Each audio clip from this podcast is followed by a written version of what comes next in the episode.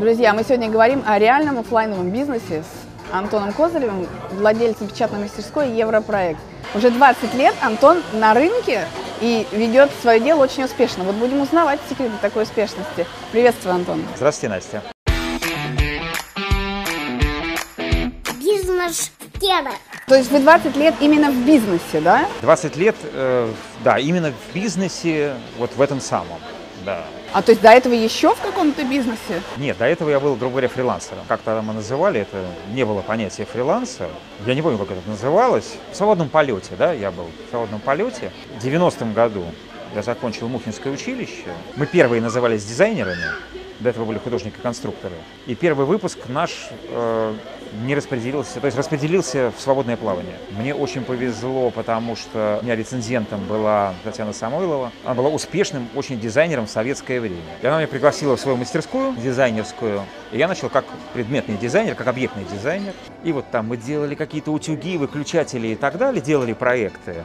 Но очень быстро выяснилось, что все производства очень закостенелые и негибкие. И если мы делали что-то прозрачное, выяснялось, что прозрачного пластика нет. Да? И утюг не может быть, например, серебряно-прозрачным, он может быть черно-железным, ну, как обычный утюг, да. И постепенно вся эта деятельность вот именно как э, промышленного дизайнера, как объектного дизайнера сошла на нет просто за невостребованностью. Мы, слава богу, в процессе обучения, э, помимо предметного дизайна, изучали еще как бы, графику. Да? То есть, грубо говоря, создав проект какой-то, мы делали всегда к нему упаковку. Или там даже делали логотипы, вот если мы там делали, предположим, там проект трехпрограммного там, радиоприемника, Всегда к нему была упаковка, всегда мы какой-то логотип там придумывали и так далее. Помимо там остальных предметов у нас было цветоведение, это обязательно как наука, и шрифты. Шрифты на меня произвели неизгладимое впечатление тогда, вот когда мы начали заниматься шрифтами, да, потому что мы делали шрифтовые композиции, и все шрифты мы рисовали вручную, потому что компьютеров не было в принципе. То есть с компьютером мы познакомились там где-то в конце обучения, и вот единственное, что он делал, это можно было в змейку играть. И вот это знание графики мне очень помогло знание шрифтов, да, любовь к шрифтам. Когда началась эпоха бизнеса, всей предпринимательской деятельности, и всем хотелось, как за границей, иметь визитки, собственные логотипы. Любая маленькая организация, любой кооператив, он хотел быть вот настоящим, да, у него должен быть логотип и так далее. Это золотое время, вот как бы по деньгам, наверное. И по работам, да, потому что на рынке были только профессионалы в это время. То есть компьютеров не было, человек с улицы не мог. Ну, не, они сами, конечно, рисовали что-то там свое, там, плакатным пером, да, смешное. Но если запрашивали, то денег не жалели и всегда прислушивались к нашим вот проектам. И с приходом компьютеров я купил себе там компьютер, я начал работать как вот на вольных хлебах, делал обложки для журналов, там визитки, естественно, корпоративные стили и так далее. И далее я навел связи с своим в институте, мы учились вместе. Вот у него была фирма уже печатная мастерская, не печатали футболки. И я пришел в эту компанию как дизайнер со своим компьютером, что было ценно, да, потому что как бы тогда компьютер это такая боевая единица. Как-то вот постепенно-постепенно меня стало волновать так чуть-чуть печать именно. До меня с бумагой как-то так вот, вот шли футболки и шли, и не надо было дергаться, да, а мне вдруг вот поступил какой-то заказ, который я понял, что надо сделать, там, друзьям. И я пришел вот туда в печатный отдел, и спросил, а можно? Мне сказали, нельзя. Я сказал, ну как, ну вот это же получается. Ой, нет, ну там вот. И постепенно-постепенно как-то все это стало развиваться. Попутно с этим мы стали еще продавать материалы для шелкографии э, итальянские, ну, из Москвы, да. Съездили в Италию. Это вот лично мне дало бешеный всплеск заинтересованности да, в печатном деле, потому посмотрел, как это происходит в Италии, и что с этим делают вообще шелкографии. Потом стали дилерами швейцарской компании по продаже специальных материалов. Съездили в Швейцарию на обучение небольшое. И тут как бы вот тут я заразился этим делом, да, вот именно печатью. Но вы там просто работали, или вы туда пришли как компаньон в эту Нет, компанию? Я туда пришел сначала как бы работать на зарплату, и постепенно через э, два года я стал компаньоном там с небольшим долей участия, и постепенно, постепенно вот где-то к 2005 году, то есть через 10 лет, я пришел в 95-м, к 2005-му э, я был как бы вот полноправным там, 50 на 50. У нас было два, два партнера. Плюс мы начали э, заниматься производством собственного оборудования шелкографского. Потому что оно не очень сложное. И все-таки мы дизайнеры да, по образованию. Мы посмотрели, как это все выглядит на самом деле там в Италии. И на выставки стали ездить, да, и поняли, что, в общем, ну, на самом деле ничего сложного, да, потому что прелесть, э, вот на мой взгляд, прелесть шелкографии, да, заключается в том, что она, вот ее возможности от печати белым шоколадом по черному шоколаду до печати токопроводящих слоев в. Вот шелкография, грубо говоря, это трафарет, да? Как вот из бумажки вырезают трафарет и краской, пш, вот это шелкография, все. Дальше начинаются нюансы технические. Поскольку у нас было несколько направлений, да, мы с коллегой разделились, моим, с партнером. Я ушел в печать, а он ушел вот в продажу и производство в технике. И постепенно-постепенно, это вот очень важный момент для начинающих бизнесменов, советы давать бесполезно, но вдруг не начинать бизнес с кем-то вместе. Я не знаю ни одного, ну я, может, не знаю, просто, может, вы мне скажете, но из моих знакомых, да, все, кто работал вдвоем, все разошлись, рано или поздно. Да, видимо, бизнес вдвоем может быть только если вы муж и жена, и да, это другое немножко, это семейный бизнес, да. А когда вот вроде бы люди начинают вместе, и вроде бы как все хорошо, ну так не бывает. Нельзя компанией руководить, у компании должна быть одна голова. Всегда одна голова. Потому что всегда кто-то будет работать хуже, по мнению второго человека. Всегда кто-то будет недорабатывать. И наоборот будет получать больше, чем ну, ну, так устроен мир, да. А вот если прямо вот четко разграничить направление, это все равно не помогает? Вот как э, некоторые а думают. В нем нет смысла тогда. Потому что, э, грубо говоря, у нас был вот э, в какое-то время был, это было очень удобно, да, потому что всегда продажи идут вот так вот. Ну, я имею в виду в течение года, да, и у разных компаний это вот эти синусоиды не совпадают. И это очень хорошо для общего дела, да, потому что когда здесь упало, здесь как раз выросло. Например, э, всегда в типографиях был ноябрь-декабрь предновогодний чес, да, то есть там вот все. Сейчас не так, но раньше это было. И наоборот, э, в продаже оборудования в это время наступал э, спад, потому что ну кому все печатают, некогда, да? Наступал Новый год, печатная мастерская как бы шла вниз, а те, кто напечатал, да, денег получил, шли, покупали оборудование. Работало прекрасно, да? Но тут возникают нюансы, потому что самое главное понимать вообще для чего бизнес да, устроен. Я знаю таких людей, которые занимаются бизнесом для того, чтобы ходить в офис и там сидеть в красоте. Ну, есть такие люди, да. Как только мы понимаем, что бизнес нам нужен для денег, мы начинаем вести себя по-другому, да. И э, вот мы дошли до такого состояния, что у нас четыре компании одновременно, да, разных, работало, наверное, человек 50.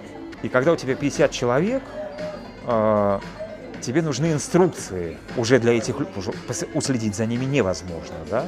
Потому что это должна быть вот эта система командир, звеньевой, звездочка, вот это вот как в книгах написано. Но в какой-то момент ты не понимаешь, вообще зачем это все? Зачем все это? Потому что расходы на все на это гасят все твою прибыль. Ну, у нас так было, да, то есть получалось так, что мы тратили столько же, сколько зарабатывали. Плюс ты не можешь проконтролировать всех. Ты не можешь заставить их относиться к делу так, как относишься ты. Поэтому возникают косяки, всякие кривые, брак, рекламации. Я понял, что все, вот, ну не мое, ну, ну не нравится мне.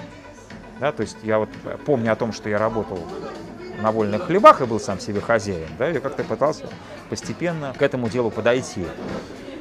То есть по факту получалось примерно то же самое по деньгам? Да, ну абсолютно, абсолютно, потому что без секретаря нельзя в такой ситуации. Для четырех компаний нужно, ну, как минимум, три бухгалтера. У нас было три бухгалтера, да? Один там главный на всех, да? Везде работают люди, да? Ты набираешь, чтобы сделать больше, ты набираешь менеджеров. К менеджерам ты набираешь дизайнеров. То есть у меня сидело три дизайнера, и они все получают деньги. И в какой-то момент э, я понял это, уже когда мы, правда, разошлись с моим компаньоном, мы должны были сделать срочно какую-то работу. Ведь в типографии очень важно что? Всегда все сделать вовремя, потому что вот тебе прислали макет, в цифровой типографии все просто. Ты нажал на кнопочку принтера, и у тебя напечаталось. В современной офсетной типографии примерно то же самое. Да? Ты там нажал на кнопочку, у тебя получилась печатная пластина, ее зарядили и напечатали. Да? В не так. Мы должны в шелкографии подготовить файл, получить пленку, отсветить, подготовить матрицу. Там отсвет... это, это вот такой мощный handmade. Это, есть, точнее, я бы сказал, это стопроцентный handmade, за исключением получения вот этой самой пленки, матрицы. И вот был такой момент, что нам прислали очень много, мы печатали на текстиле, на детском. Нам прислали картинки, которые нужно было обязательно подготовить и вывести к утру, чтобы цех не встал. Да, потому что там дальше идет производственный процесс. И это было, по-моему, 6 картинок. И я дизайнеру сказал, вот, пожалуйста, сделай там то-то и то-то. Он сказал, хорошо, подготовь, потому что это важно. Окей. И за час до сдачи пленок я спросил, как дела? Он сказал, а я еще не начинал. Ну, потому что работы-то много.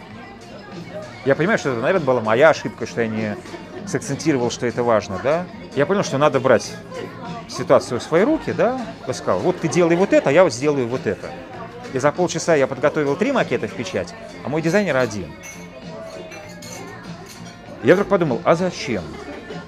Вот просто зачем, да, при условии, что он получал очень хорошие деньги на тот момент как дизайнер. Я подумал, смогу ли я напрячься вот до такой степени организовать себя, да, чтобы сделать эту работу просто вот без него. Ну, конечно, смог, да, просто там я где-то выделил себе время, да, я сэкономил кучу денег, да. Да, я потерял там свободное время, которое равнялось там, ну, 40 минутам в день. Но если ты кладешь там сумму денег и вот эти 40 минут и ты понимаешь, что, ну, наверное, они того стоят. Не знаю, профессионалы, может быть, скажут, что это удел как бы, да, вот, ну, не настоящего бизнесмена. Но я не настоящий бизнесмен, да, то есть вот, как мне говорят многие, нет, все не так, надо было организовать, надо было всех построить, надо было там. Я говорю, ну я не хочу этим заниматься. Я хочу заниматься тем, что мне нравится. Я хочу знать, что я вот это сделал, и если я ошибся, это моя ошибка, да. А вам нравится именно сам процесс даже, да, вот печати, шелкографии, да? Ну, конечно, То есть не хочется никак. отделяться от этого, что это кто-то делает, а я буду только руководить. В принципе, это невозможен результат тогда. Тот, который нужен. Масса бизнесов устроена так. Ой, вот я узнал там что-то, на этом можно заработать. Да? Вот как где-то примерно, наверное, я думаю, так в конце 90-х открыли УЭФЛАК, и это приняло массовые формы, потому что лакировали журналы, не ламинировали, а лакировали именно целиком. Это стоило 3 копейки, да? Но этого было много. И вот все бились за этот дешевый лак, я помню, бились за скорости, бились за станки. И как это называлось? Как вот говорят настоящие бизнесмены. Есть тема. Берешь м, немножко вот этого, берешь людей, ставишь, хоп, и в конце у тебя шоколад. Да? Ну вот точно не моя схема абсолютно. Да? Я, понимаю, я понял в этот момент, что я ремесленник. Я должен зарабатывать тем, что я умею. Это дизайн. И вот так получилось, что мне понравилась шелкография. Да? Просто потому что ты как дизайнер можешь там реализовываться. Да? То есть если ты что-то придумал как дизайнер, в шелкографии ты можешь это реализовать, а если ты знаешь еще и как, да, и можешь людям объяснить, ну тут как бы вообще все хорошо, да, ты уходишь с чувством выполненного долга. Когда вот там есть какая-то задача, и говорят, вот нам надо сделать приглашение, но вот чтобы вот там, а здесь, вот здесь, а здесь так, ты говоришь, окей, да, и берешь по золотой бумаге, печатаешь золотом, разбавленным в два раза лаком, да, прозрачным, и у тебя там что-то вот такое, а люди смотрят, а как? А ты говоришь, вот так, да, и вот это вот приятно. Вот это вот то, ради чего, в общем, думаю, что имеет смысл работать, когда люди берут в руки, им нравится, да, вот это вот то, что они взяли, да. Потому что все-таки это продукт не массовый.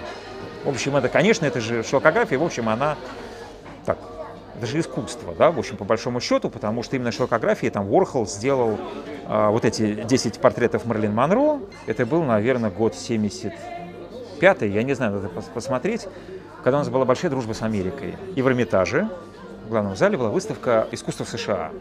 Да, и там начиналось с какой-то классики, т-т-т, и кончалось это дело Энди Ворхолом. Это, я не знаю, могут сейчас люди представить или нет, что вот в Эрмитаже висели его бутылки и Марлин Монро. И я когда увидел эти 10 портретов Марлин Монро, вот маленьким мальчиком, наверное, неизгладимое впечатление. Что вот так вот можно работать с цветом. А потом выясняется, что это 4 сетки, да, и там или 5 сеток у него. И он просто разными красками с одних и тех же сеток печатает вот это все хозяйство, да, и получает произведение искусства. Но она всегда есть была, будет в какой-то эксклюзивной форме печати все-таки получается, да? То есть... Ну, не совсем. Нет, почему нет? Нет, нет, запросто, запросто. Вот я помню, у нас был такой хороший э, опыт, да, и понял я тогда, что не надо ничего бояться. Вот эти бывают в ресторанах, знаете, такие пластмассовые менюшницы, да, и вот к нам пришел заказ мы делали до этого маленькими партиями, какую-то попсиколу, что-то там, какой-то сок добрый, что-то в этом духе. Потому что это все вот ручное, все это хендмейд, да? И тут приходит заказ 50 тысяч подставок для одного, скажем так, лимонадного бренда. Я своим партнерам так говорю, слушай, вот смотри, какая штука, да? Это же три месяца работы. Это три месяца можно ни о чем не думать. Да, и он сказал, а как? Как мы напечатали, у нас нет возможности. И я вспомнил, что у нас стоит там туннельная сушилка, которую мы не знали, куда деть, да, что у нас есть там вот сейчас станок новый пришел, что надо просто напрячься и организовать производство, да. И вот 50 тысяч это как бы тираж на самом деле тоже не самый большой, да. Хотя это в пять цветов, это там понтон, зеркальная печать и так далее, и так далее. То есть для шелкографии это даже еще не самый большой тираж? 50 тысяч? Нет, нет, нет, конечно. Сейчас проще, да, сейчас появились печатающие принтеры, которые печатают на пластике, да, и это, вот эта часть, о которой я сейчас рассказал, она, конечно, отошла. То есть, да, понятие себестоимости, да, что вот э, если при печати на принтерах там идет квадратные метры идут, да, то у нас немножко не так в шелкографии. У нас есть первичные затраты, и дальше там печать, да. И чем больше у нас тираж, тем дешевле у нас. Плюс, например, э, что совершенно невозможно пока печать золотом. Ну, не, ну никак, на принтере, да, не сделать ни золото, ни серебро. Шелкографии так же, как вот, если это трафарет, да, если представить, что это трафарет, через который мы баллончиком пшикаем, да, мы можем пшикнуть чем угодно. Золотом, блестками, да, мы печатали э, светонакопительными вот этими красками, таблички, вот эти эвакуационные, когда все гаснет, а они горят. А печатать можно на всем? На стекле, на пластике, на ткани? Абсолютно на чем угодно. В этом смысл и прелесть шелкографии, да, что вот, например, перчатки с пупырками, то есть пупырки это шелкография. Это просто делается очень толстый-толстый трафарет и берется очень густая специальная краска. И когда мы печатаем, вот мы пропечатали, подняли, и у нас остались эти пупырочки, которые в печке высушили. Абсолютно, абсолютно не важно что. Это же очень трудоемкий процесс получается, да? И, и, и получается все равно каких-то сверхприбылей на шелкографии не заработать, да? То есть это все равно очень низкомаржинальный бизнес. Это низкомаржинальный бизнес, когда это все-таки маленькие тиражи. Надо сделать матрицу. Вот это самое сложное. Это то, чему я научился в Швейцарии. Да, там мы приехали в первый день, когда, и нам стали рассказывать. И первая мысль, ребята, но мы же не с Луны свалились. Что вы нам рассказываете, мы и так все знаем. После обеда я смотрю, ой, нет, а вот что-то интересное. На второй день я шел туда как на праздник. А там лаборатории и все вот это, да. И там вот после третьего дня обучения я понял, что я не знал вообще ничего. Хотя мы печатали, и все было нормально, да. Есть работы такие простые, там вот сейчас мы печатаем, например, логотип на деревянной школьной линейке. Ну, там какой-то, да. Ничего сложного. 6 тысяч изделий. Печатается, в общем, 3 дня. Ну так, неспешно, да. То есть, на самом деле нет. Это э, бизнес прибыльный, э, главное стараться, он как прибыльный, так он э, опасен в плане брака, да, потому что дизайнерская бумага очень дорогая. Пресловутый тачкавер, который все любят, визиточный, вот эта резиновая бумага, он стоит там, ну, там 300 рублей лист, да, если ты делаешь что-то больш... большотиражное, у тебя бумага иногда дороже, чем... Э, но плюс технологии в том, что на тачкавере никак по-другому не напечатать. У нас очень много именно заказчиков, промышлен... из, из, грубо говоря, из промышленности, да? Для которых мы делаем маркировку, маркируем корпуса, приборы, э, вот эти спасательные жилеты да, и так далее, и так далее. Печати на какие-то там детали лодок резиновых. То есть, когда говорят типографии, они стагнируют, это не относится к шелкографии, да? Я думаю, что нет. Нет, сейчас появились, конечно, появились вот эти новые принтеры, новые технологии. Даже сейчас есть, например, в печатных футболках цифровая. Это все есть. Но это не выдерживает тиражи, да, это хорошо, когда там 5 штук, 10 штук. И они в первое время вели очень активную, такую агрессивную политику, что да сколько стоит там шелкография напечатать одну футболку, да, но у нас не бывает. У нас тираж минимальный 100 штук, да, поэтому цена вот такая. Они говорят, ха-ха-ха, а мы это можем там за 200 рублей. Потому что это, это цифра, да, и это так, ну, звучит, да, действительно, если тебе нужно там молодому человеку там, или девушке на день рождения, конечно, легче так сделать, да, на принтере. Но если там тиражная вещь, еще долгоиграющая, да, фартуки и так далее, он должен быть они стирают постоянно. Любая вот эта кухонная она должна стираться, она должна выдерживать. Кстати, да, еще же вот эти вот все потребительские свойства, да? Конечно. Ведь этот заказ вот про 50 тысяч подставок, да, мы получили просто потому, что требования компании заказчика чтобы эта подставка мылась в посудомоечной машине в кафе. Но не всем это нужно, надо понимать. Да? То есть если человек дозрел, дошел до шелкографии, то да. Потому что, например, хорошие вот такие дорогие ярлыки для одежды, они не могут быть офсетные, они не могут быть на простой бумаге, да? Они должны быть на толстой бумаге, на тонированной какой-то в массе, да, там, с лаком, с золотом, лучше бы с тиснением. Самое удивительное в нашем бизнесе вот то, что люди постоянно заказывают визитки шелкографии казалось бы, да, у нас есть уже баркоды эти, что, как они называют, QR-коды, да, все что угодно, в Фейсбуке и так далее. У нас есть все. Интересно, кстати, действительно, вот сколько уже всего поменялось. Шелкография, она живет, она как-то все равно развивается. И вот, то есть, есть, получается, такие технологии, которые не вытесняются. Не вытесняются, да. Ну, я бы не сказал, что шелкография развивается. Она, она развивается, она не развивается, ей развиваться некуда. Она развилась у меня такое чувство, что вот, ну, ну разве что уэфлаки, да, вот придумали, да, и краски своих утверждений. А вот ваши заказчики кто это? Все получается B2B компании? А, в основном, да. У нас был офис, вот когда мы работали, когда у нас была большая компания, у нас был офис в приличном бизнес-центре на втором этаже, и туда приходили вот как бы люди, да, со своими потребностями какими-то, 100 визиток, там 200 визиток и так далее. Выбирали бумагу, сидели с дизайнером, любимая тема, да, а мы сейчас с вашим дизайнером посидим там, да, вот, и не могли понять, там, что, как, куда, да, и я понял, что это, ну, это, это очень тяжело, потому что, как правило, э, самые маленькие клиенты, они самые тяжелые, потому что они созрели для этого, они пришли, и они, и, и они, им кажется, что вот они сейчас что-то упустят в этой жизни, и что им что-то сделают не то, поэтому вот они очень требовательные, настойчивые. Это не та требовательность и настойчивость, какая должна быть. И постепенно, когда компания, вот мы, мы с партнером разошлись... Нет, мы разделили. То есть, поскольку у нас было, вот, грубо говоря, три основных направления, шелк-печать, оборудование и сопутствующие материалы, я на то время занимался больше всего шелкограф, печатью, да, и мы решили, что вот, ну все, давай мы расходимся. Вот как на, на сегодняшний день у нас кто чем занимается, вот тот себе то и забирает. Ну, чтобы там не, не считать на калькуляторе, что, а нет, вот там три стула лишних, да? Ну, что-то в этом духе. Вы вот мирно, спокойно разошлись? Я мирно, я мирно, да. Нет, я мирно, достаточно там, нет. Я, дело я человек не конфликтный. Вот ты считаешь, что это тебе надо, бери. Но есть очень такой момент интересный. Э, мне тогда знакомые звонили, она же была вместе, куча общих знакомых. Да? И звонили, говорит, я слышал, вы разошлись. Я говорю, да. Но тебя поздравлять или жалеть? Я говорю, меня поздравлять. Тот же самый вопрос я задал своему, как бы мой заказчик, но мы в таких хороших отношениях очень. Это вообще очень важное, на самом деле, э, когда, точнее, я думаю, это главное, чтобы заказчики были друзьями.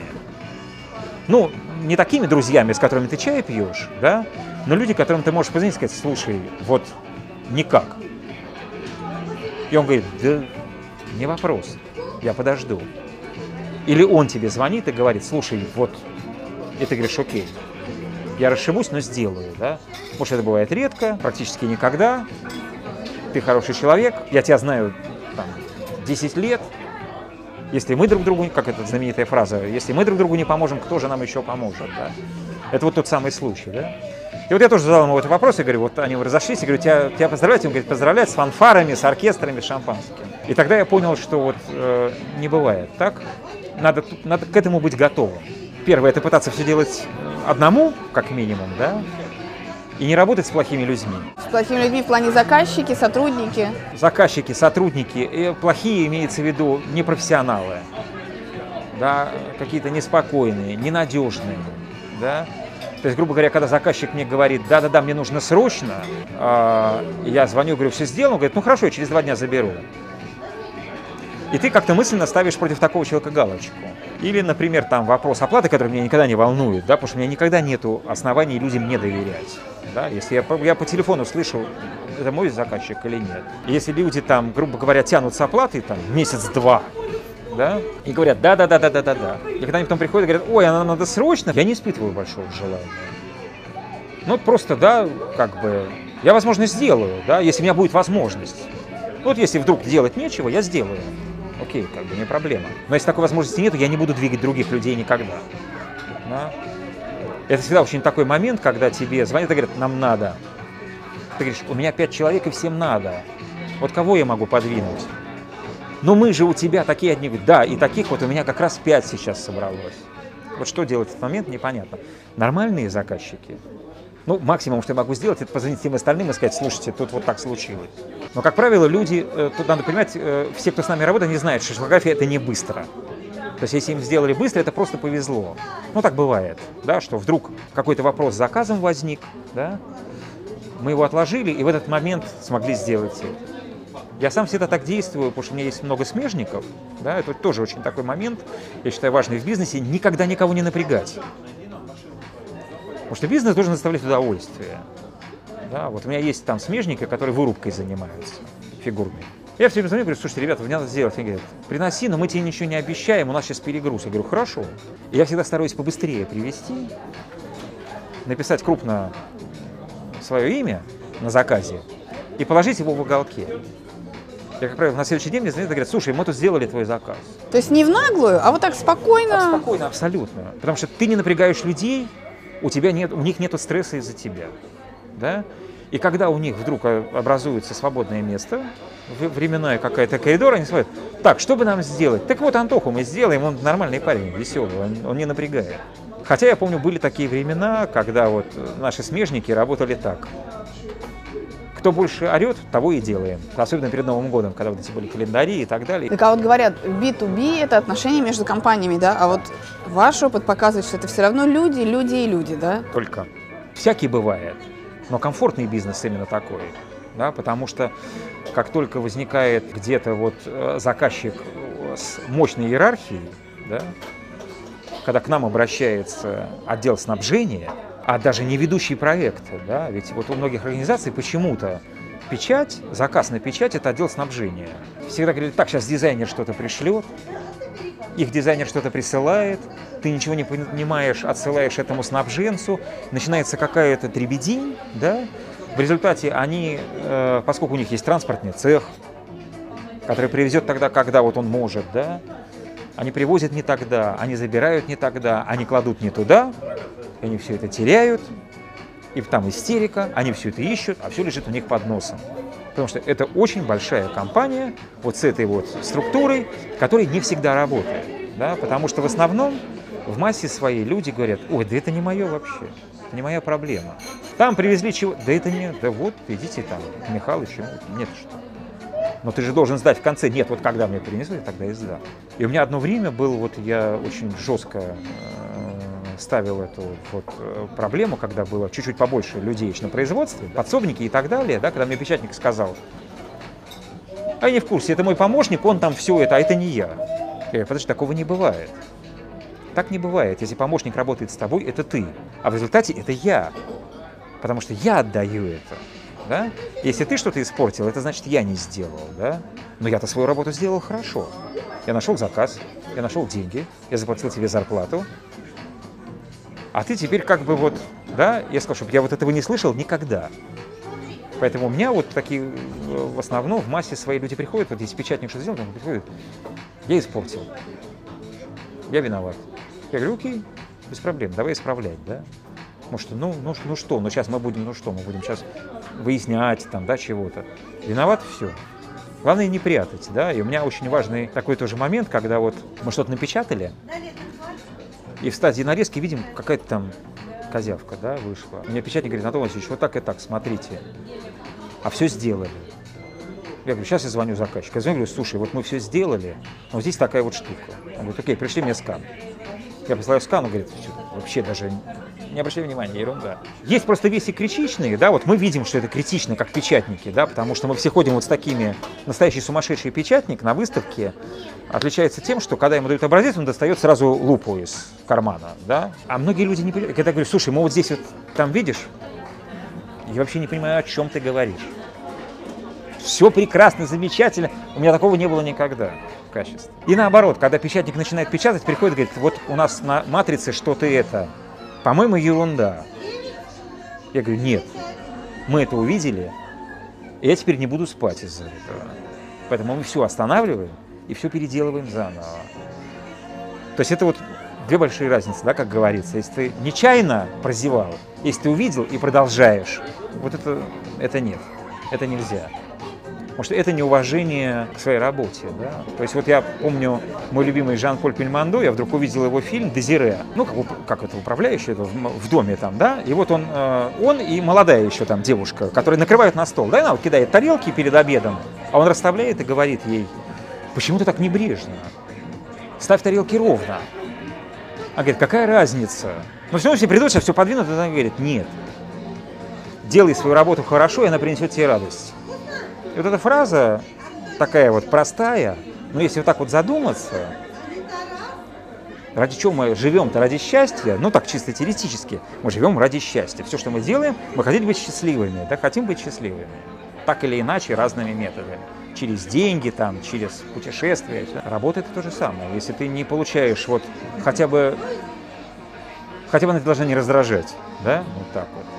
Потому что мне сложно, я иногда, когда у меня наступает кризис, да, такой, все, бросить все, закрыть, уйти и пойду куда-нибудь устроюсь на работу. И все мои друзья говорят мне, ты хоть раз в офисе-то сидел? Я говорю, ну я сидел там в деловом Петербурге, но фрилансером, да? Говорят, вот ты, ты представляешь, что это?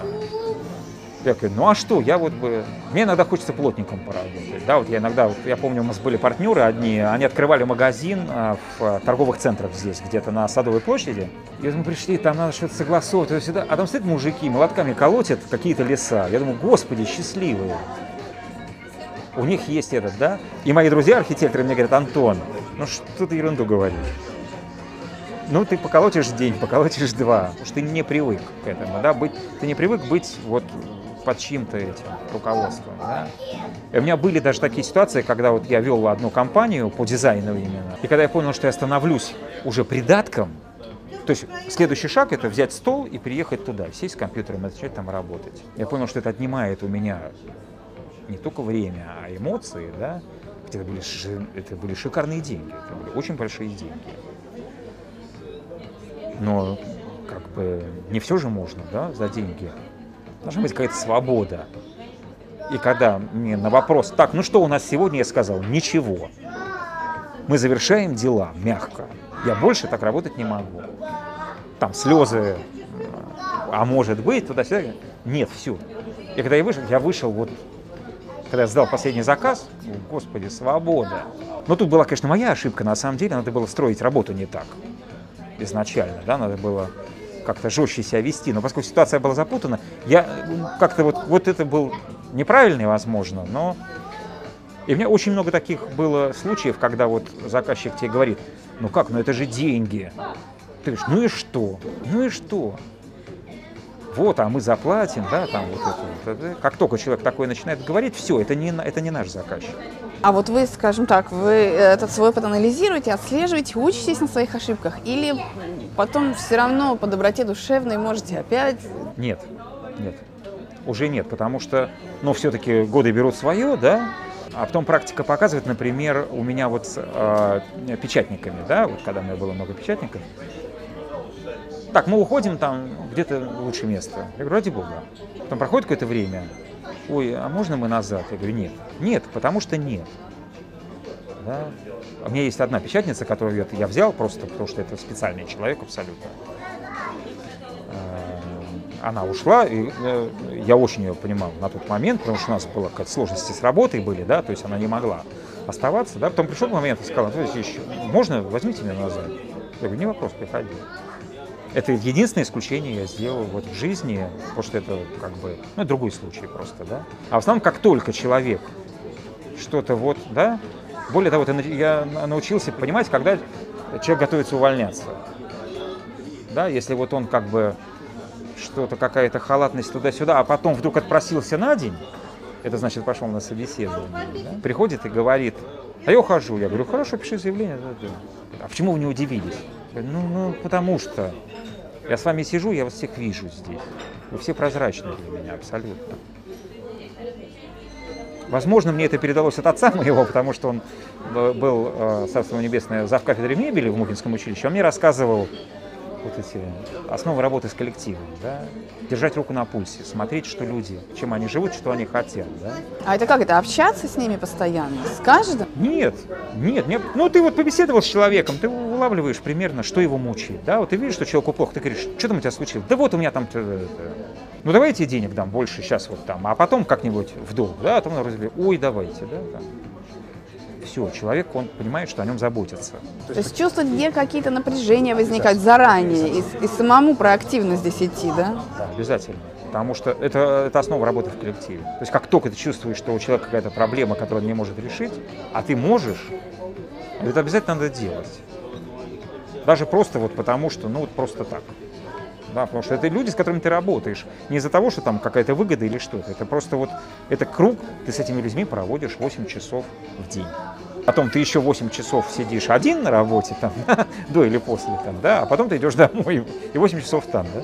Обязательно, без этого невозможно ничего. Без нормальных отношений между людьми невозможно нормальный бизнес. Абсолютно. То же самое с поставщиками, да, все время надо держать как-то вот, надо все время вот, не надо никого напрягать. Никогда. То есть вот со всеми человеческие отношения, сотрудники, поставщики, заказчики, да, не то, что этот платит мне деньги, я буду с ним хорошо общаться, а этому плачу я, здесь можно... Нет, нет, ни в коем случае.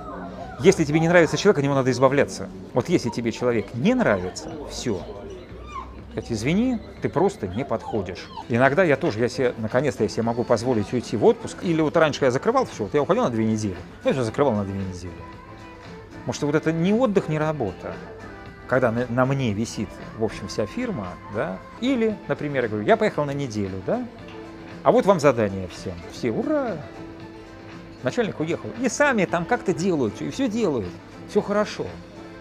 Потому что я людям доверяю, да, Потому что у меня остались такие люди, которым я могу доверять. Их очень мало совсем осталось, но это люди, которым я могу доверять, сто процентов. Если сказал, они сделают, да.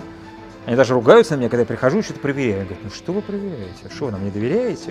Я говорю, нет, ну я не могу, это мое, вот я должен проверить. Нет, ну мы же, я, я знаю, что вы, да, ну я, я спать не буду, да. Там любая какая-то вот, я там, это тоже надо себя как-то не загонять особо. Но, с другой стороны, когда э, вот э, сплоченный коллектив и все профессионалы, ты, как правило, тьфу -тьфу -тьфу -тьфу, избавлен от косяков, от брака, да. А в нашем деле при такой вот марже небольшой это смертельно иногда бывает. Да? Я думаю, что некоторые достижения даже есть у нас из-за того, что мы перестали браковать. Или если этот брак есть, но он несущественный. То есть профессионализм, вот этот вот, да, вот он вырос так, что вот не делать лишних движений, не надо торопиться, давайте вот лучше мы спокойно сделаем, потому что никто никогда не опаздывает. Основное, я считаю, правило вообще в жизни должно быть, это мне один из печатников рассказывал, он почему-то назвал это правило французских легионеров.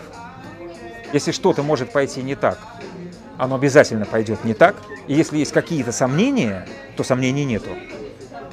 Да? То есть если ты сомневаешься в том, что это хорошо, значит это плохо. Если у тебя есть сомнения, так вот я сейчас, ай, ладно, нет. И вот это тоже такой момент очень важный. То есть если есть сомнения, все.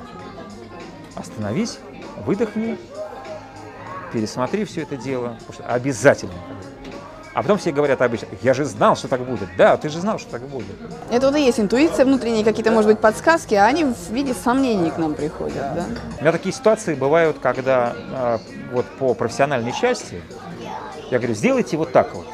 Говорит, нет, ну так же неправильно, надо же вот так. Я говорю, да, но что-то мне кажется, надо так. Нет, мы сделаем как надо. Потом приходит и говорит, слушайте, а ведь надо было так. Почему? Я говорю, я не знаю. Я не знаю, вот я увидел, я потом начинаю анализировать, а почему это я так решил, да, вот что должно быть так.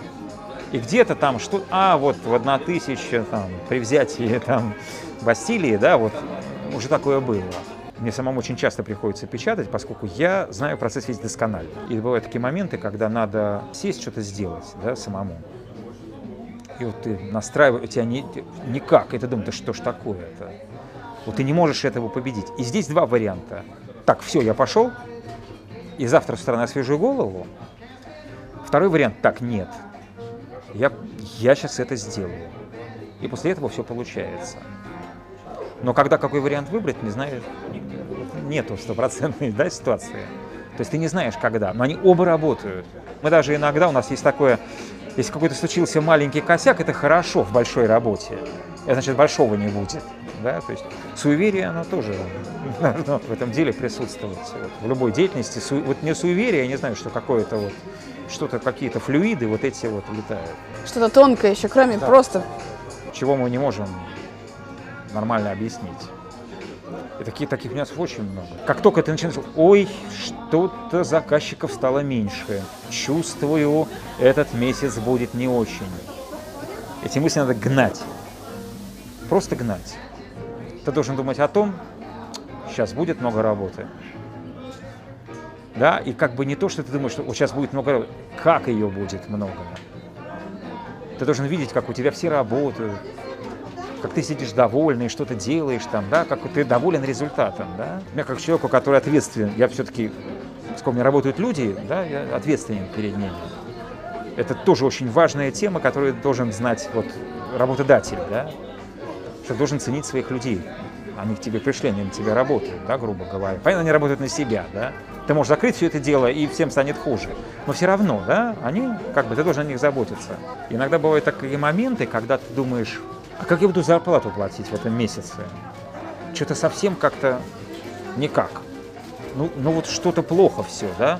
А потом так ты представляешь себе, с каким удовольствием ты им отдаешь и с каким довольны они уходят с этими деньгами, зарплатой. И так все получается. Это фантастика. Это как бы, как это называется? Я сам в это не верю, но это работает, да? То есть мне бы сказал кто-нибудь, я бы не поверил никогда. Это работает. Я, все мои друзья, которым я говорю, а потом говорю, ой, да, ты знаешь, что-то вот как бы... То есть вот такой вот секрет бизнеса есть. Ну, он, видимо, и в жизни, да, то же самое. На самом деле, конечно, не в бизнесе, потому что в бизнесе мы, мы может быть, в жизни об этом... Вот не отделять, кстати, да, вот что бизнес это что-то и жизнь, да? Нет. Абсолютно, да. Но здесь должен быть, э, как бы, как вот я посмотрел видео там на вашем канале, да, предыдущие все посмотрел, это очень важный момент. Заниматься тем, что ты любишь. У меня такой сосед моей подачи, да, меня спрашивает, а сколько ты зарабатываешь? Я говорю, да я не знаю, сколько я зарабатываю. Да? Столько, сколько мне надо, я и зарабатываю. Он говорит, а как так? Я говорю, ну вот так вот. Вот мне надо, и оно у меня есть.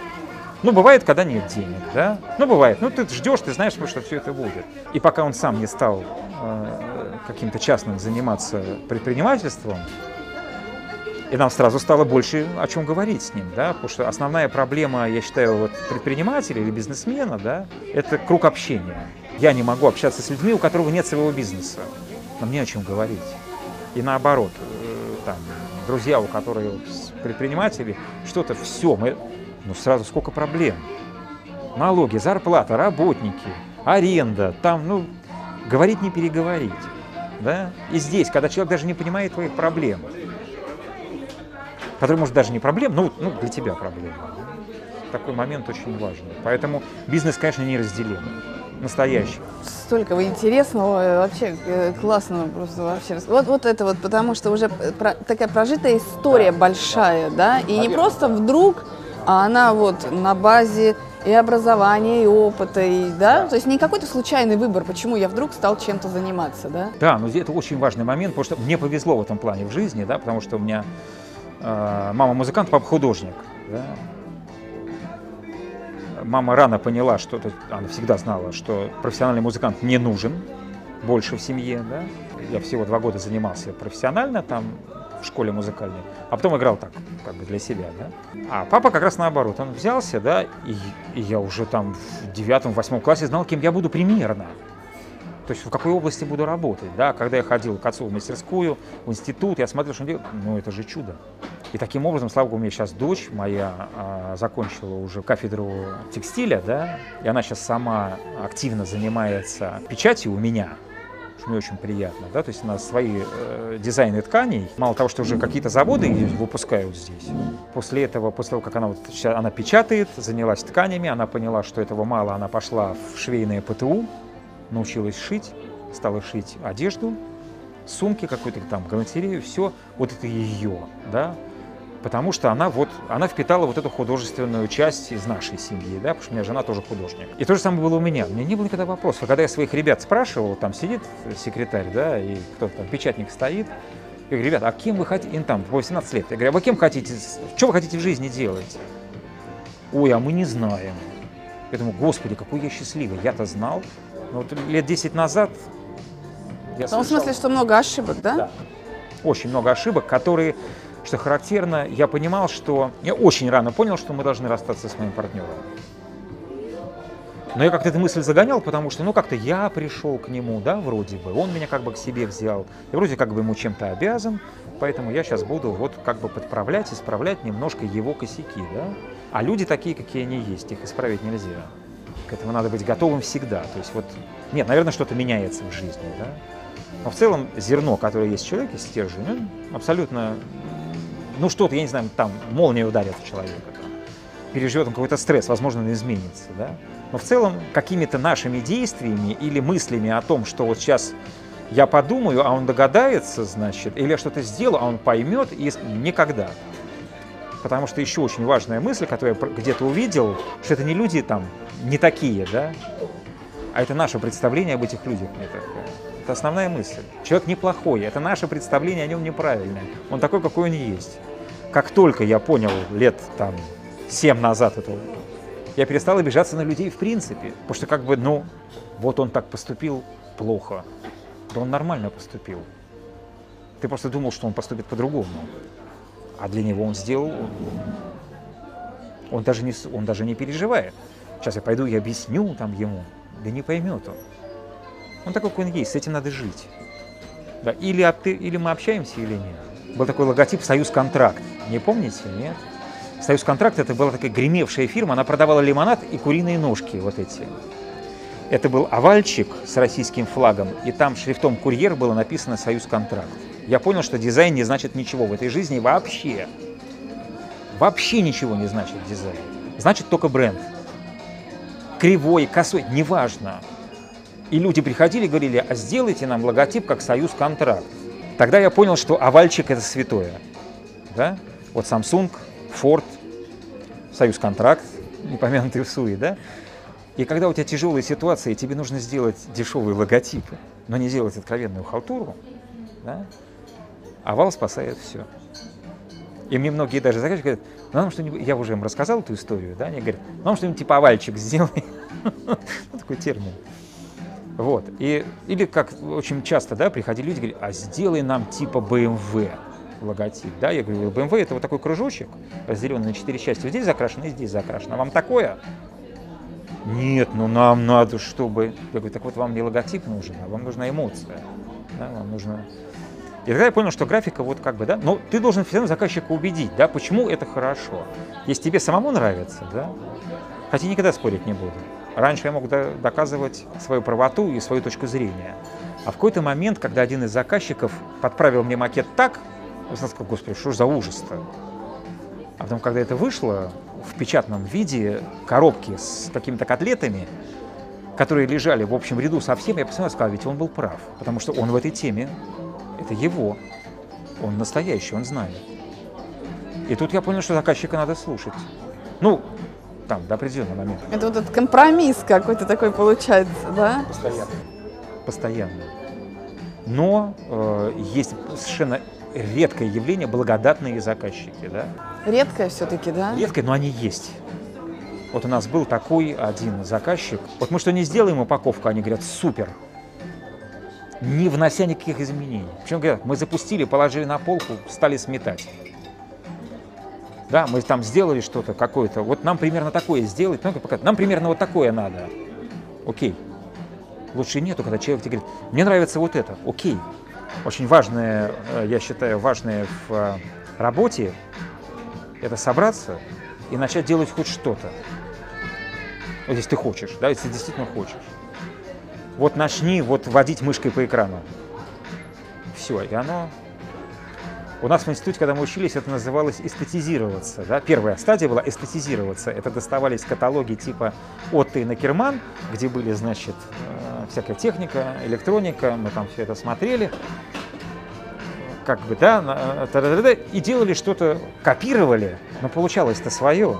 Вдохновение набираешься да, просто. Набираешься вдохновение. Но почему-то называлось эстетизироваться. То есть подразумевалось, что все вокруг нас не эстетичное абсолютно. Наверное, так. У меня бывает, когда там у меня заказ логотипа или что-то, чего-то, и тебя не идет ничего. Как правило, наоборот. Да, вот у меня есть такая фраза, я вхожу в образ. Когда мне заказчик звонит, говорит, нам надо сделать то-то и то-то. Я говорю, окей. Я начну входить в образ. Это производит впечатление на людей. А ты действительно, ты ходишь, и ты мысленно, да, как вот эти там показывают кого-то, хоккеистов или летчиков, или этих на санках, они вот там вот трассу эту проходят мысленно, ты также мысленно складываешь все эти пазлы, да, а потом садишься и рисуешь 5 минут. А бывает наоборот, вот не складывается, ты должен сесть и начать рисовать кружочки, квадратики, и у тебя вот это все, какая-то память мускульная мозга, постепенно, постепенно, постепенно вдруг. То есть если ты не делаешь ничего, ничего не получится. Вот, не, вот ты, ты можешь думать сколько угодно, но пока ты не возьмешь карандаш, мышку или там, не знаю, иглу швейную, ножницы, там, ткань, ничего не выйдет. Надо делать всегда вот этот вот. вот. Первый шаг вот это. Вот. Все равно вот взял и сделал. Какой угодно. Но вот уже начать вот это вот. Тоже я где-то в вашем видео увидел, там у кого-то интервьюеров, там было, что надо сделать вот этот вот. Вот согласен целиком и полностью. Надеяться только на себя и ничего, главное, не бояться.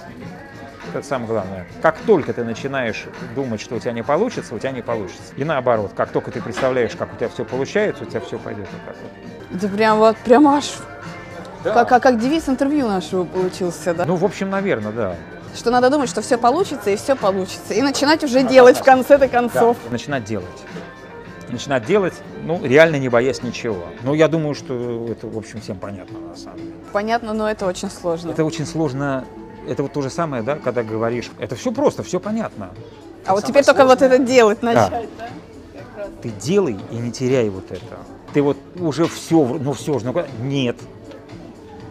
Ну все же, вот нет. Вот как где-то есть там эти какие-то там, где вот карикатуры там, которая мышка, которая в мышеловке отжимается, да, это вот, но по идее это, я не знаю, как этого достичь, как этого добиться, но по идее это оно, вот, не сдаваться, не сдаваться никогда вот эти, я не помню, эти, вот эта фраза «don't give up» везде, во всех песнях, «don't give up». Потому что сдаться легко, не сдаться очень сложно. Очень сложно, практически невозможно. Ну а что делать-то, да? Вот, это, многие говорят, а что делать-то еще? Или вот эта тема «кто-то виноват». Никогда. Никто не виноват, только ты виноват. Когда я пришел в армию, да, нам дали всем новую одежду.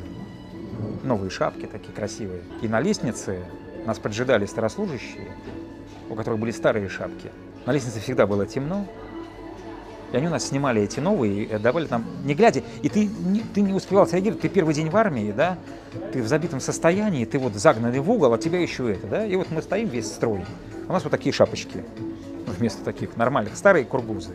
И мне наш этот э, прапорщик говорит, где твоя шапка, Козырев? Я говорю, у меня ее там украли. Говорит, не украли, а сам потерял. Ты виноват в том, что у тебя такая. Нет, ну как же, я первый день в армии, я тут ничего не знаю, там на лестнице темно туда-сюда, а вот будь готов. Вот ты должен быть всегда готов к тому, что тебя никто не пожалеет никогда. Да? То есть, не то, что ты должен, конечно, с другой стороны, да и черт с ней, да? Не шапка и была, так по большому счету.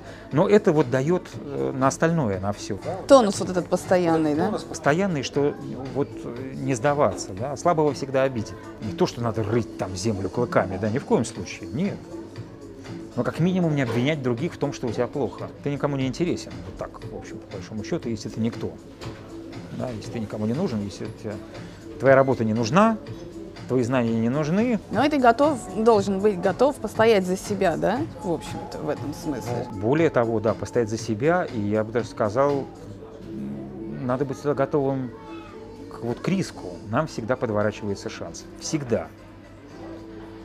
И мы сами решаем, как его использовать. Да? То есть вот мне, например, там где-то при 92-93, когда я был в Германии, э, мне сказали, у вас там сейчас тяжело в России, да, давай, вот есть компания дизайнерская, да, давай мы вот там, и тут будешь жить, работать. Я нет, у России большие перспективы, сказал я, и вернулся. Но я мог использовать этот шанс спокойно, да. Почему, как только дается шанс в Голливуде сняться какому-то актеру, бегут как ошпаренные туда, да? Потому что, ну, ну, ну ничего, ну Голливуд, ну выше нету, да? Круче нету. То есть вот этот шанс всегда, дальше ты можешь его использовать как угодно, да, но тебе всегда, вот я понял, что в этом какая-то сила Америки. Если ты приезжаешь в Америку, тебе всегда, вот у тебя всегда есть шанс, да. Вот он почему-то вот это их какой-то вот такой закон, ну там у них еще по-другому все, да, как только ты взлетел, тебя тут же утопят, а потом будет смотреть, смотреть как ты выкарабкиваешься. Да, у нас такого, слава тебе Господи, нет. Ну, вот у нас по-другому вся жизнь устроена, да.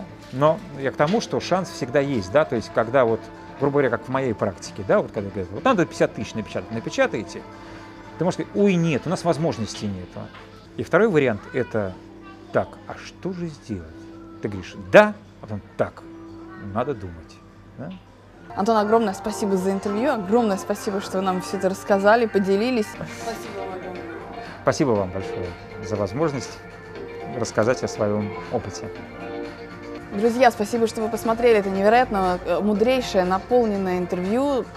Столько всего полезного, интересного и важного рассказал Антон. Кладезь мудрости и житейской, и бизнесовой, и художественной, из сферы искусства. Чтобы не пропустить вообще ничего, что хорошего на нашем канале выходит, подписывайтесь. У нас теперь на сайте есть email-рассылка, и я в воскресенье отправляю все анонсы интервью, которые вышли за неделю. И, ну и вообще все, что интересное происходит. Обо всем в воскресенье вам пишу. Так что подписывайтесь, бизнес-кедах, и мы будем с вами вместе. Большое спасибо ресторану «Теплые края», что у нас такая действительно теплая беседа получилась. Место невероятно подходящее для самых лучших встреч и для самых теплых душевных разговоров.